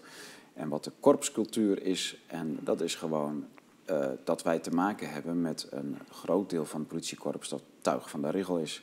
Ja. En waar ze geworven zijn, dat eh, weten we niet. Maar ze zijn ofwel eh, drugsgebruikende sportscholen bij langs gegaan om de grootste vechtersbazen naar de politie te krijgen. Of ze zijn bepaalde kampjes bij langs gegaan. Ik, we, we weten het niet. Maar de normale vriendelijke oom-agent van vroeger met een snor en een vriendelijke stem, die ge- gedecideerd maar beslist kon zeggen. Eh, jonge vriend, waar zijn wij nou helemaal mee bezig? Zullen wij daar niet eens even heel vlot mee stoppen? En dat deed je dan ook. Hè, maar die het niet in hun hoofd haalden om dit soort onzin uit te halen. Die, door, Ja. die doorgesnoven eh, lui van de politie nu. eh, Nee, de, wijkagent van toen is niet te herkennen Nee. de ME'er van nu. Nee. Nee, en in Berlijn afgelopen weekend ook, jongen. de- Die, die treden echt hard op Ja. in Berlijn. Ja. Ik heb daar beelden van gezien. Ja, dat kan gewoon niet. Nee. Dat kan Nee, gewoon kinderen, niet. vrouwen. Ja. Alles. En allemaal vreedzaam. Alles. Hmm. Ja. Ja, dus... eh, Ja, Bo- Blackbox was in het centrum. Wij waren bij het Olympiastadion, waar, ik Heiko Scheuning eh, volgde die dag.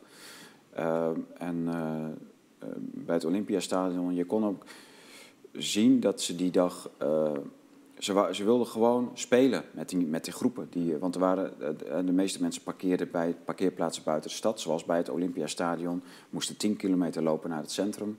Eh, er waren ook demo's verboden, want er waren 16 demo's aangevraagd. En eh, volgens mij was er maar één toegestaan. En dat wel, wel beschouwd een autocorso.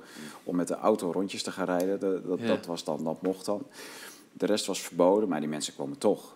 Ja. En die lopen dan naar het centrum. Nou, ze- de ME die, die had echt allemaal kruispunten, blokken. Er vlogen constant helikopters overheen. Ze wisten precies waar iedereen liep. En er werden voortdurend blokkades opgeworpen. Bleven een uurtje staan en weer, en weer verplaatst. En eh, die ME die was gewoon een dag lang alleen maar met busjes... met gillende sirenes door de stad aan het rijden.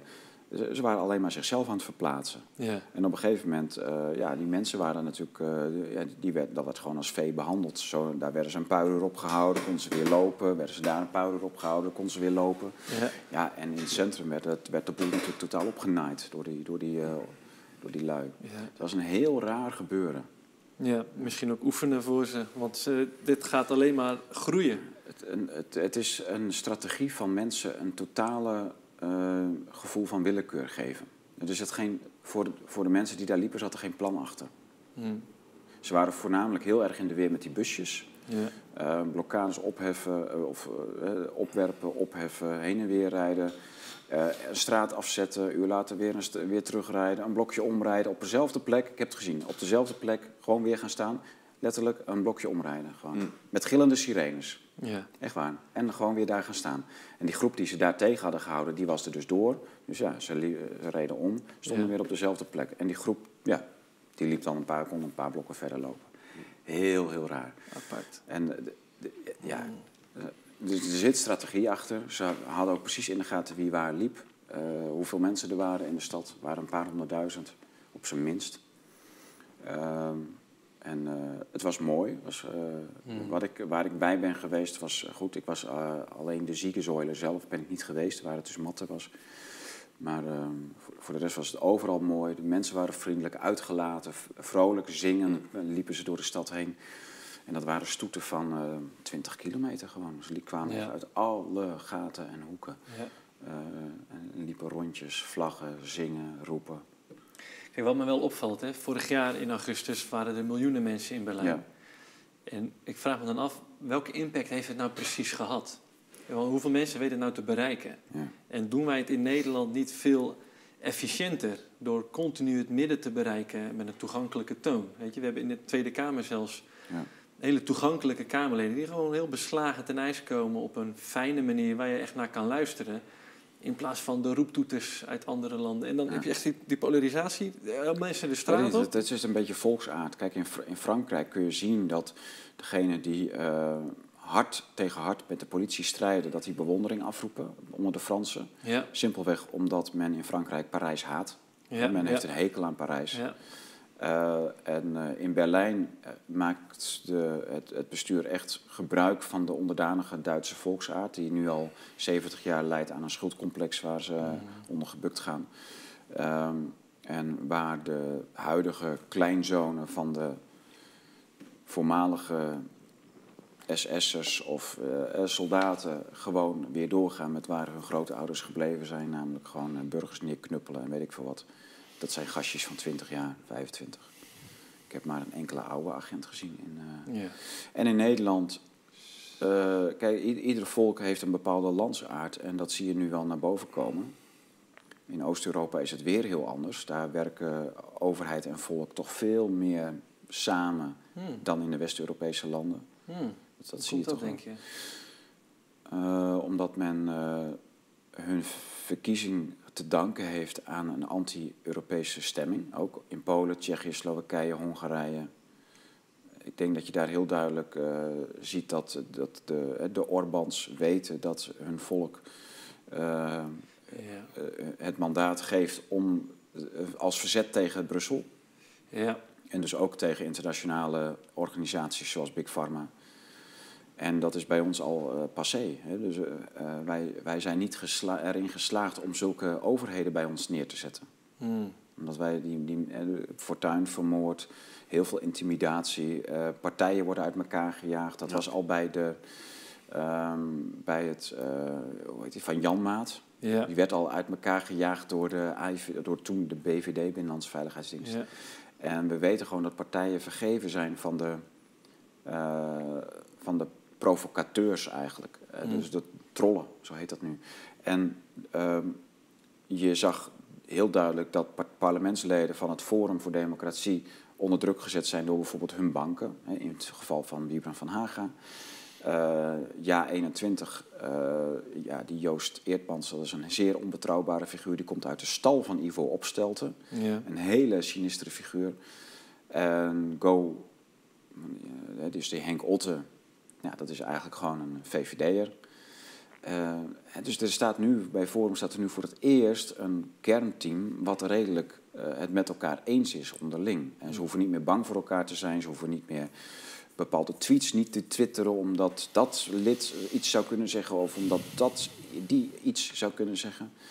Eh, maar je kunt je natuurlijk donder op zeggen dat er wel weer geprobeerd wordt om de zaken weer uit elkaar te jagen bij het Forum. Het is Ja. duidelijk dat dat de grote bedreiging is. Ja. En dat voorkomt dat er hier iets kan ontstaan wat lijkt op Hongarije, Tsjechië, Polen. ja. Terwijl het patri- poldermodel is zo'n trots... gebeuren. Het Ja. poldermodel is zo'n trots exportproduct van ons. Ja, ja, ja, ja. Daar zijn we Ja. ook vanaf. Dat- Dat praten. Ja. Hmm. Altijd maar het midden zoeken.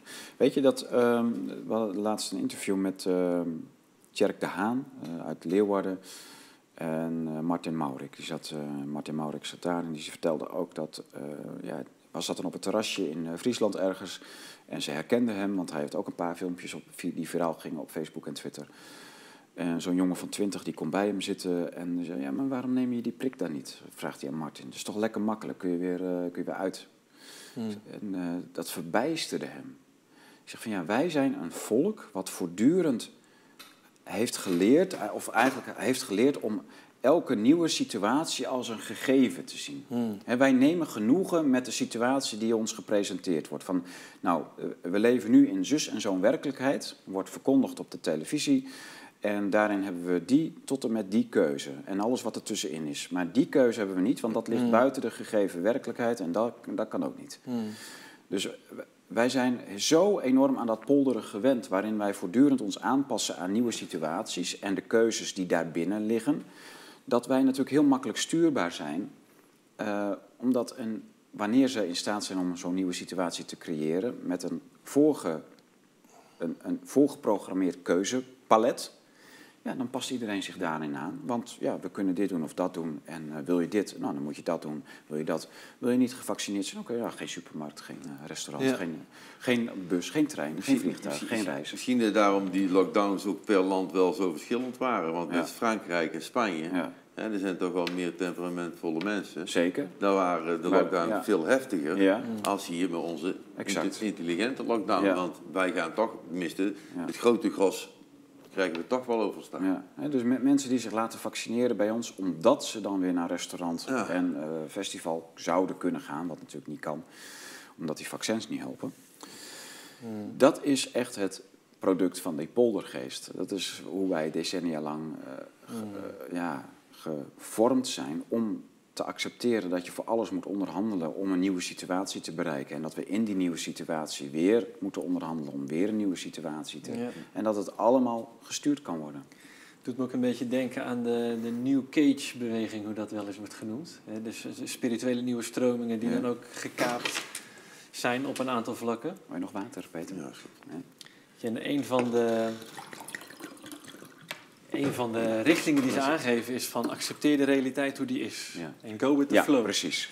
Maar dan ben je heel kaapbaar natuurlijk. Exact. Je bent een soort, nou ja, muis in een doolhof. En, Ja. en dan schuif je zo, schuif je zo. Nou, loop, go Ja. with the flow, loop Want, maar. want eigenlijk is er een soort revolutie gecreëerd. En er is een coup gepleegd.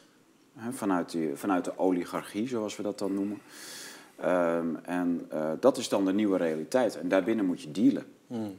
En dan zeggen de Fransen, eh, ja, met alle respect voor de mensen die kijken, maar die doen dan dit.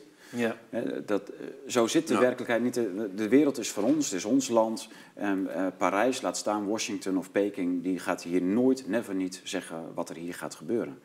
En dat is, dat is Frans. Ja. En de Italianen, die hebben natuurlijk gewoon zo'n, eh, net zoals de Portugezen, die hebben natuurlijk een soort van eh, tranquilo. Hè, dat, Ja, hun eigen familie, eigen clan is veel belangrijker. Daar, daar is überhaupt de staat ver weg. Ja, ja. Ehm, maar bij ons is natuurlijk al die scheidingen tussen de staat en het individu zijn bij ons weggehaald. Ja. En wij hebben geen familie, geen gezins- en, en gemeenschapsleven. Iedereen ja, is toch tot een individu gereduceerd. En daardoor is die staat en ver weg, maar ook heel dichtbij, omdat er verder niks tussenin is komen te staan. Ja. Weet je, ook het, ja, wat je zegt, hè, er, er wordt een soort spectrum gegeven waarbinnen je kan denken. Ja. En daarom zie je ook, ook in de start-up wereld, er komen hier helemaal niet van die extreem grote wereldwijde start-ups vandaan. Want dan moet je echt out of the box kunnen denken. Ja. Dat zie je wel uit Silicon Valley bijvoorbeeld. Precies, en Tel Aviv. Weet je, en ik denk, Ja. het is ook aan ons, eh, met, met Lumens proberen wij er ook een bijdrage aan, aan te geven, dat dat spectrum vergroot wordt. Dat je een blauwdruk voor een nieuwe wereld kan Ja, geven. ja. En, en, en de- kijk eens hiernaar. En Ja. dat het veel breder wordt. Ja, met hey, Kees van der Pijl hebben we het daar ook veel over gehad. Hè. Dus hij, hij- komt uit de linkse hoek. en eh, ik denk dat hij zich nog vol overtuiging links noemt. En dat vind ik ook mooi. Ik kom natuurlijk, ik heb een rechtse achtergrond. Eh, en eh, ja, goed, ik heb vier jaar geleden een boek gepubliceerd waarin we eigenlijk al dat, dat, dat aan het, ja, die, die scheiding aan het vervagen zijn. Ja. Waarin ik al heel duidelijk zeg van ja, het paradigma te- van, van nu is eentje van mensen die binnen het systeem zitten, die daar ook echt niet, niet buiten kunnen. Dus die die gegeven werkelijkheid, die voorgeschreven werkelijkheid accepteren, inclusief het, het eh, keuzespectrum waar, wat daarin mogelijk is. En mensen die tegen het systeem vechten of erbuiten denken of doen, eh, proberen om dat systeem in te dammen. En dat zijn, dat zijn mensen die vroeger rechts waren of links. Precies. Maar je komt erachter dat, eh, eh, en ik was daar toen al achter, eh, maar Kees is ook heel sceptisch naar BLM en die hele LGBTQ-beweging. Omdat Ja. hij ook ziet dat dat echt een systeemplan is. Hm. Om eh, identiteiten te verzwakken, mensen verzwakken in zo jong mogelijk. Hè, jongetjes van 12, ben jij wel een jongetje? En moet jij, we- weet je wel zeker dat je... eh, moet je niet een pilletje dat je misschien toch een meisje wordt? En, en als ze 15 zijn gaat het piemeltje eraf. En, eh, eh, zulke soort dingen. Dat is zo destabiliserend. En dan kom je er eigenlijk achter dat je... Je deelt wel verschillende... je hebt wel verschillende ideeën over bepaalde dingen. Maar dat de grote dossiers... Dat we daar eigenlijk allemaal hetzelfde over denken. Hè? Rechts Mm. als ik ben en links als Mm. dat van de pijl is. Eh Riepke Zelmaker, Huig Plug. Heel veel mensen die op basis van gezond verstand, Karel van Wolveren. Er zijn verschillen, maar op de grote dossiers, de urgente dingen, denken we allemaal hetzelfde. Omdat dat systeem vinden wij allemaal een waanzinnige bedreiging. Ja, ja het links en rechts is totaal niet meer dekkend Het is niet meer relevant. Ik, ik zie het ook Bijna meer niet meer relevant. eh, ik zie het ook meer als, ben je voor centraal, centralisatie of decentralisatie? Ja. Je, ik zou, ik zeggen, ben je voor de, oligarchie of de menselijke maat? Dat vind ik ook een heel goed eh, Ja. onderscheid. ja, De oligarchie is een cosmopolitisch wereldgebeuren waarin macht centraal geregeld wordt. Eh, ben- zijn wij voor de menselijke maat, dan eh, regelen wij heel veel zelf. En, eh, ja. en dan bepalen wij zelf wel wat er eventueel op een hoger niveau besloten kan worden, maar in ieder geval niet Ja. de dingen die wij zelf kunnen regelen. En het probleem is, als 90% van de mensen voor de decentralisatie kiest, Ja. dan zitten ze alsnog in een infrastructuur die in handen is van partijen die het wel centraal willen houden. Want dat hebben we nou eenmaal opgebouwd. Ja. Daar hadden we van gedacht, dat gaat ons het geluk brengen waar we naar zo op zoek zijn. De massaproductie en de centralisatie van dingen. Een wereldgezondheidsorganisatie die wel over onze gezondheid waakt. Super kaapbaar voor allerlei ja, duistere corruptiedingen, machtsmisbruik, eh, eigen, eigen belangen, Hmm. belangenverstrengelingen. Ja, daar mogen we echt vanaf. Weet je, we hebben een eigen Tweede Kamer waarin ze letterlijk een onderzoek, een motie om onderzoek te laten doen naar belangenverstrengelingen voor de vaccins en PCR-testen. was een motie voor ingediend van laten we daar nou eens onderzoek naar doen of er belangenverstrengelingen zijn. Die motie wordt gewoon verworpen. Ja. Nou, dan, En, en en hoe kan je dat nou verwerpen? door de volksvertegenwoordiging. Ja. Ja. Ja. Ja, Dus het, ja. het, eh, ja, goed, daar hebben we het met Tjerk de Haan ook over gehad. Eh, die, die Tweede Kamer, dat is een regeringsvertegenwoordiging, en geen volksvertegenwoordiging.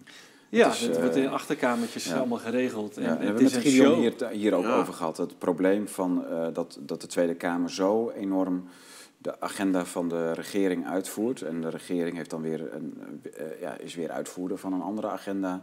Maar dat, we, dat de, de volksvertegenwoordiging is dood. Ja, Helemaal. ja. Op twee Kamerleden na, of drie of vier. Maar Ja. dat is... eh, ja. Nou, het, heeft, het kan nog wat duwtjes geven, soort van. Weet je, een, een filmpje van Gideon van Meijeren is indrukwekkender dan een filmpje van iemand van buiten de Tweede Kamer. Om redenen die jij net gezegd hebt, om te laten zien hoe het in elkaar zit. Hè? Dus als een soort demasqué. Maar heel veel meer invloed heeft het niet. En zij, eh, Forum voor Democratie, zou ook echt een ander bestel willen. Ja. Want zij zien ook, dit, dit, dit slaat nergens op. Ja. Dat is ook wat Wiebren van Haga ooit zei toen hij de VVD uitstapte. Van, ja, het is net alsof, alsof ze daar in een eigen realiteit leven in die Kamer. Totaal van de mensheid eh, vandaan. En helemaal niet, eh, niet, niet bij de mensen wat er echt speelt. Dus toen is hij zeg maar echt begonnen en, en echt tegen de VVD eh, gaan, gaan werken. Maar dat, ja, dat vond ik wel echt een teken aan de wand. Van ja, dit is echt een bubbel waar ze in zitten. En zo zitten, zo zitten we eigenlijk allemaal in een soort van bubbels. Omdat we de communicatie en verbinding gewoon echt kwijt zijn geraakt. Ja. En daar speelt de media weer zo'n grote rol in. Ja. Hokjes, hè, wat we straks Ja, over hokjes. En da- daar, daar links en rechts, we moeten helemaal niet links en rechts denken. Hmm. Ik, voor mijn gevoel, eh, je bent goed of je bent slecht. En we moeten proberen al het goede bij elkaar te brengen. Ja. Nou, dat vind ik, je kan hem een laag dieper pakken.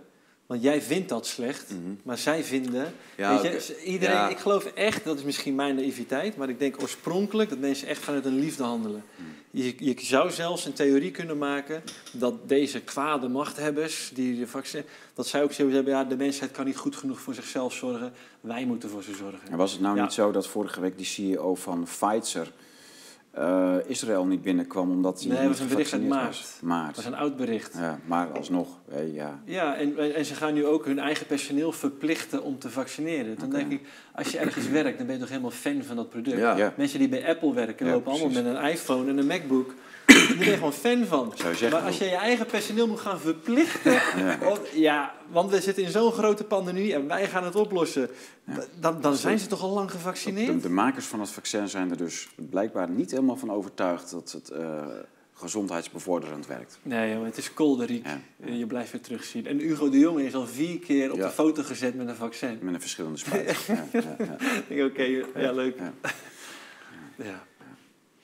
Mannen, bedankt. Ja, Het was een fijn en enerverend gesprek. Ja, Eh, dank voor je werk, dat mooie filmpje, Peter. Dat is, eh, ja, eh, we hopen dan dat deze dame in kwestie persoonlijk erbovenop komt. Hè? Ja, Want ik denk zeker, dat zij net behalve dat de kijkers veel wijzer zijn geworden, maar dat zij hopelijk geen schade hiervan ondervindt. Mocht dat wel zo zijn, dan is ze hier van harte welkom. Ja.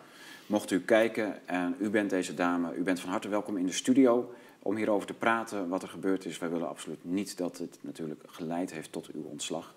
Uh, dus uh, als dat niet zo is, dan uh, fijn. Als het wel zo is, dan praat er alstublieft over. U kunt contact met ons opnemen. U bent ook een vaccinweigeraar en dan kunnen we wellicht over nog heel wat andere zaken praten die nooit op de tafel mogen komen.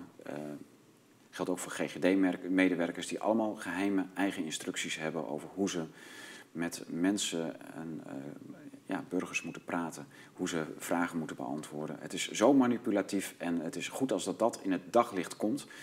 Voor nu, uh, ja, het is dus goed om te weten, ik kom zo bij je, uh, het is goed om te weten dat we dus die vaccinatieschade, dat het eigenlijk, ja, waarom, waarom het niet geregistreerd wordt, waarom het dus niet in die mm. cijfers van het LAREP staat. Mm. Waarom het LAREP nog steeds gewoon uh, als een communistisch uh, instituut kan uh, zeggen dat er geen enkele schade is of vrij, vrijwel zeldzame bijwerkingen van die vaccins en dat het allemaal keurig binnen de kaders valt van wat acceptabel is.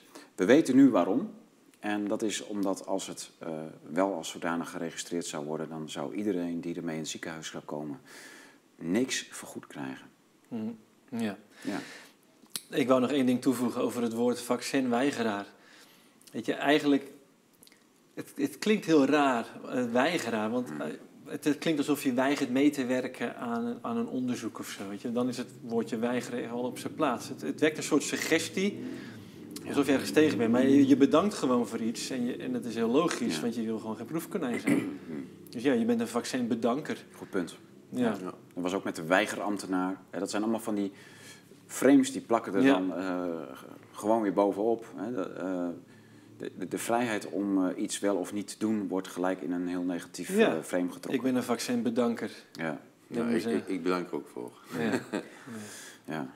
Jij had ook nog iets gezegd in, die, in dat gesprek over, dat er, uh, een, over een formule, formulering die in die vaccinbrief zou staan. Wat was dat ook weer? Dat vond ik interessant. Um... Nou, die, die vrouw zei hè, dat er ehm, uh, er staat dat, dat je vrijwillig mee, mee moet doen. Precies. Alleen, ik, ik, ik weet niet, ja. um, volgens mij, ik heb op uh, vernomen, als je daar bent, moet je ook tekenen. Ah. Voor een vaccin. Maar, is dat zo? Ja, dat weten we natuurlijk alle drie niet. Want wij hebben dat niet nee, gedaan. ik heb er wel iets van gehoord. Okay. Dus... Uh, ik weet wel dat op die uitnodiging van het GGD voor de, voor de vaccinatie... dat er eerst op stond dat het veilig was en getest en effectief. Mm. En dat het er later afgehaald is. Ja, ja nu verwijzen naar de website. Ja. ja. Zoiets. Dus. Ja. Maar de, hier, wij, onderhand krijgen, hebben wij dus ongeveer de vierde brief uh, in huis gekregen... met de uh, oproep tot vaccineren. En ook in die vierde brief staat gewoon weer dat het vrijwillig is. Ja, vrijwillig. Ja. Maar, ik bewaar ze allemaal. Weet je, dat kan ja. wel een bewijslast zijn. Van, ze hebben mij iets proberen op te dringen. Ja. Waar, ja, waarvan ze weten, al hadden moeten weten dat dat ja. schade heeft, uh, schadelijkheden heeft. Mannen, bedankt. super. Het was goed om het hierover te hebben. Ik ben blij dat jullie weer aan tafel hebben gezeten na dik een half jaar. het was interessant. En het zal ook niet de laatste keer zijn geweest dat we elkaar gesproken hebben. Lekker vakantie, ja, Peter, in bouwvak in. ja, uit, uitrusten van je harde werk. Ja. Uh, dank voor jullie komst naar Groningen. Oké, okay, graag gedaan. Ja, bedankt. Ja, bedankt Tom. Ja. Bedankt voor het kijken. Registreer u op bluetooth.studio. Dit hele gesprek staat enkel en alleen op Bluetooth, niet op YouTube. Dus dat is ons eigen platform. Daar worden we natuurlijk niet gecensureerd. Uh, u kunt zich registreren en dan, wanneer u dat doet, dan uh, kunt u meediscussiëren in de comments onder deze filmpjes. U kunt een uh, omroepgids krijgen, één à twee keer per jaar, gratis en voor niks bij u op de mat, waarin u interviews ziet, highlights uit onze opnames die wij hier doen in de studio en buiten aan interviews. natuurlijk onze boeken. Dat kunt u allemaal gratis krijgen wanneer u zich registreert. Dan gaat u naar het hamburgermenuutje linksboven, daar klikt u op en dan ziet u de knop registreren. En dan blijven wij met elkaar in contact, want dat gaat heel hard nodig zijn de komende jaren. Uh, het zou zomaar kunnen zijn dat er heel wat uh, gaat gebeuren, waardoor wij niet meer zomaar deze vrije uitwisseling van uitzendingen uh, hebben. En dat er heel wat gaat veranderen op het gebied van internet. En daarom willen wij heel graag het contact met u. Dank voor het kijken. Tot de volgende.